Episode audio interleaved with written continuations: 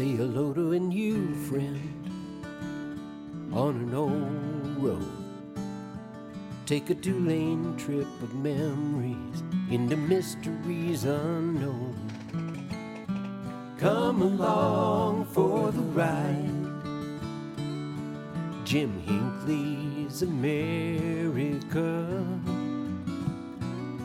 Jim Hinckley's America.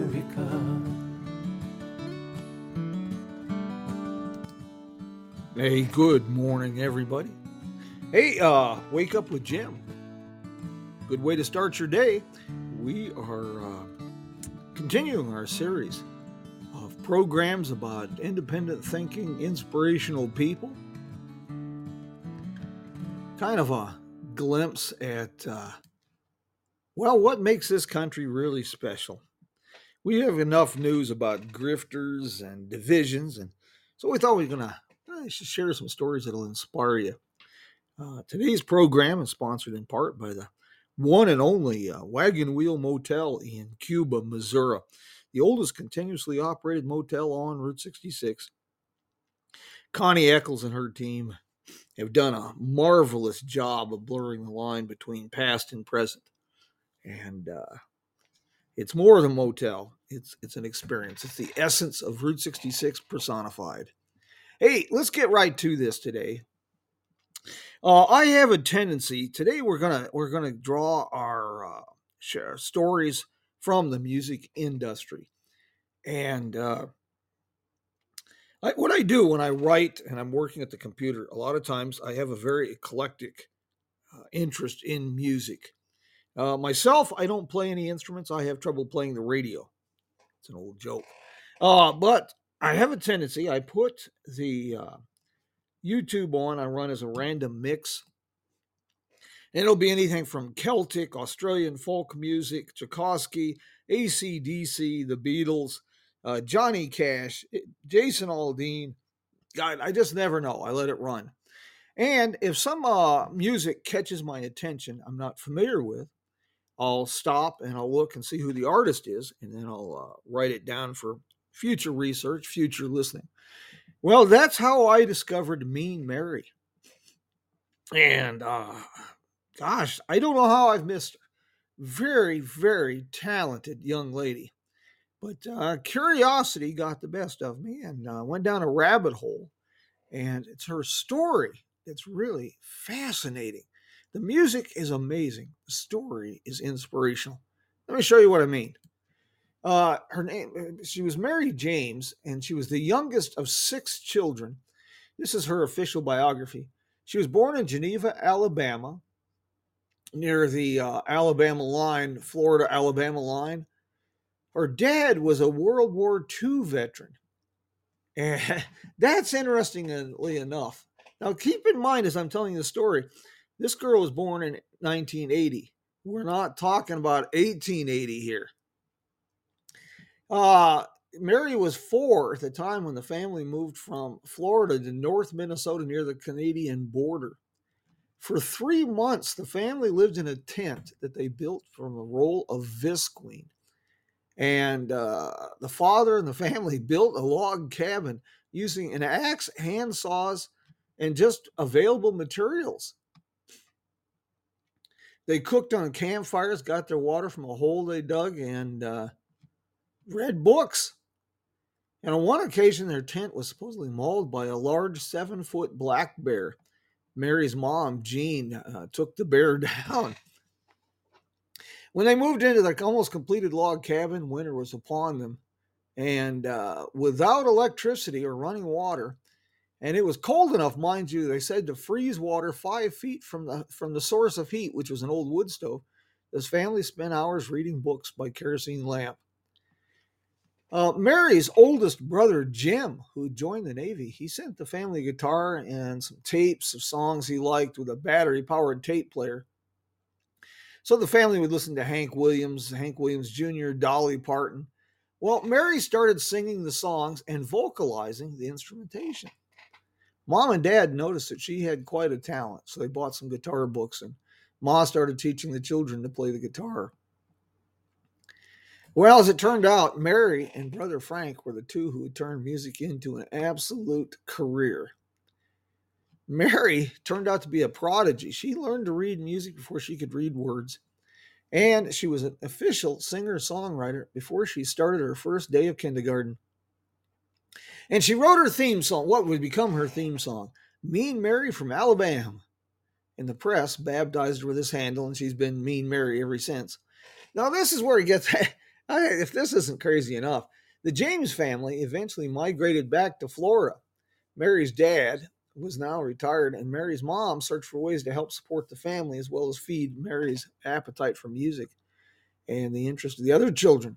She started an organic truck farm, built and sold live animal traps, and the family collected live reptiles, amphibians, and mammals for wholesale distributors, including live venomous snakes for anti venom production. The children joined in all the festivities and found it, they, she says, to be great sport. Well, Mary was now playing the guitar, the banjo, and the fiddle. she recorded her first album at age six and supposedly spent five, six, seven hours a day on instrumental and vocal practice and live performance. And then she took the show on the road with the help from her family. Well, school became a bit of a problem. So at the end of the second grade, she started a bit of homeschooling and started appearing daily on the Country Boy Eddie Show, a regional program down in Birmingham, Alabama. During this time, she also began appearing in Nashville and uh, at the Elvis Presley Museum. Well, she still found time to read books and study. And when she was nine years old, she, uh, well, pretty much aced a state required test and for G, uh, GED equivalency. And uh, nine years old, completed high school. Her guitarist brother, uh, Frank, who now joined her on stage in the homeschool program, also excelled in studies and at age 14 taught himself trigonometry. And he graduated from high school at age 15. Well, Mary and Frank were booked at a living history event, and the rest they say is history. They fell in love with folk music. They'd grown weary of commercial country music scene. They started a tour of historic folk and Civil War era music festivals. And pretty soon they were being sought after by folk groups throughout the country and historical reenactment groups. And well, they were having to turn down hundreds of shows a year. They were so busy. There was only one problem for 14 year old Mary. All those mounted reenactors riding around while she stood in the dust and played music. So she wanted a horse. So oh, she told her parents the only reason she worked so hard on music so she could one day afford one. So when her brother Frank, who was equally drawn by equestrian interest, seconded her resolve, mom and dad gave in. Well, Ma was always creative, finding ways to make money. She started selling fudge at their live shows. And the revenues from the enterprise uh, materialized into horse flesh, uh, some Arabian mixed horses and green Greenbroke. Her favorite was named Apache. She's got a great song about Apache. And they promptly added horseback music to their overflowing repertoire and began playing uh, mountain music wherever they could book it. Parades, Wild West shows, bank robberies, reenactments. Uh, Apache was a spirited horse and certainly got into trouble. He loved to perform, but that didn't stop his proclivity for accidents. He once reared up in a parade and he fell over backwards on Mary and her guitar. Another time, uh, he ran, his saddle broke, and Mary apparently fell underneath and was trampled by the hooves and drugged for a bit. He was also at times like to roll down hills with Mary on astride, but in spite of all her injuries, she never missed a show, even though she occasionally had to prop herself up against a support. In the meantime, Mary and Frank were getting quite a bit of interest from California music agencies, and the mom had just signed a contract with a California Literary Agency. So the other children were all grown and on their own by this time. So mom, dad, Frank, and Mary, excuse me, did the Beverly Hillbilly thing. They packed all their belongings into their vehicles, hooked up a horse trailer with Rogue and Apache. They drove to Los Angeles. Well, Mary and Frank got involved in every aspect of show business you can imagine. Excuse me. Yeah, background actors, stand ins, photo doubles, stunt doubles, day players. Mary found a large beat up slide in camper for the back of her pickup truck, and uh, she parked and lived in it wherever was convenient. Well, there's a time she took the mirror off a movie executive's car at Fox Studios, a story she likes to tell, and she bought him a never new mirror, but never got a movie role. And uh, well, they got kind of tired of California, so eventually the entire James Gang family, well, they migrated back south, found homes in Tennessee. The horses seemed to be happy. Mary was happy. Her music career was taking off. And then one night in February, about 2002, she was the front seat passenger in a car. The driver lost control. Mary was severely injured. Uh, they thought she was dead. But a high speed ambulance ride and medical attention saved her life. It Was, but her vocal cords were paralyzed. Well, she brought herself home from the hospital and began to fight. Music was her entire life and always would been. She wouldn't give up. She set herself to do some hard physical work. Uh, she started stacking hay, building fences and barns, winter swims, and worked her vocal cords. She did make a comeback. And uh, wow, pretty amazing. Took her quite a while, but she did it. And she started touring again, sometimes alone, sometimes with her brother, sometimes with a band. Then she began writing and co writing books.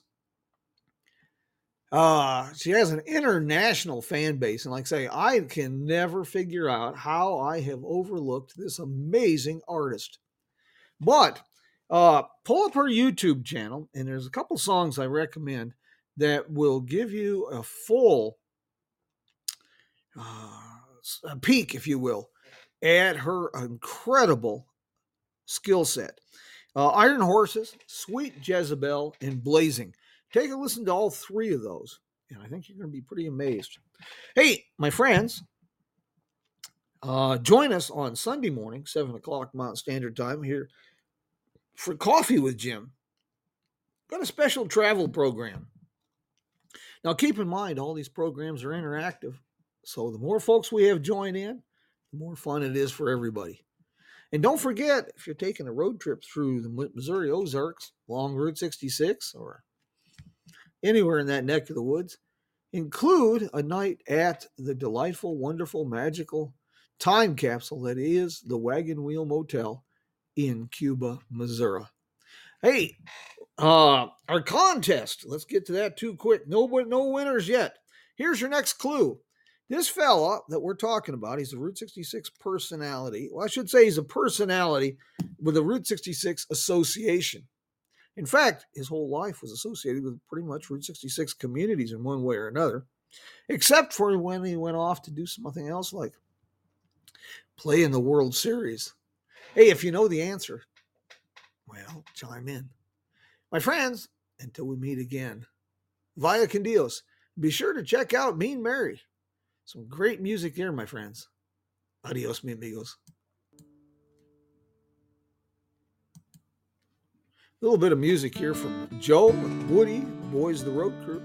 Roadcrew66.com. Say hello to a new friend on an old road.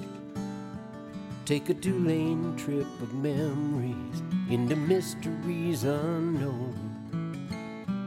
Come along for the ride. Jim Hinckley's America. Jim Hinckley's America.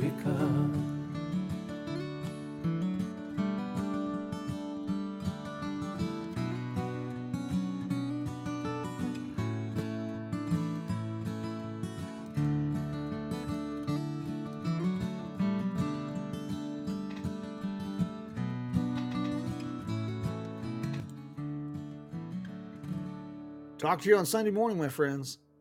Adios.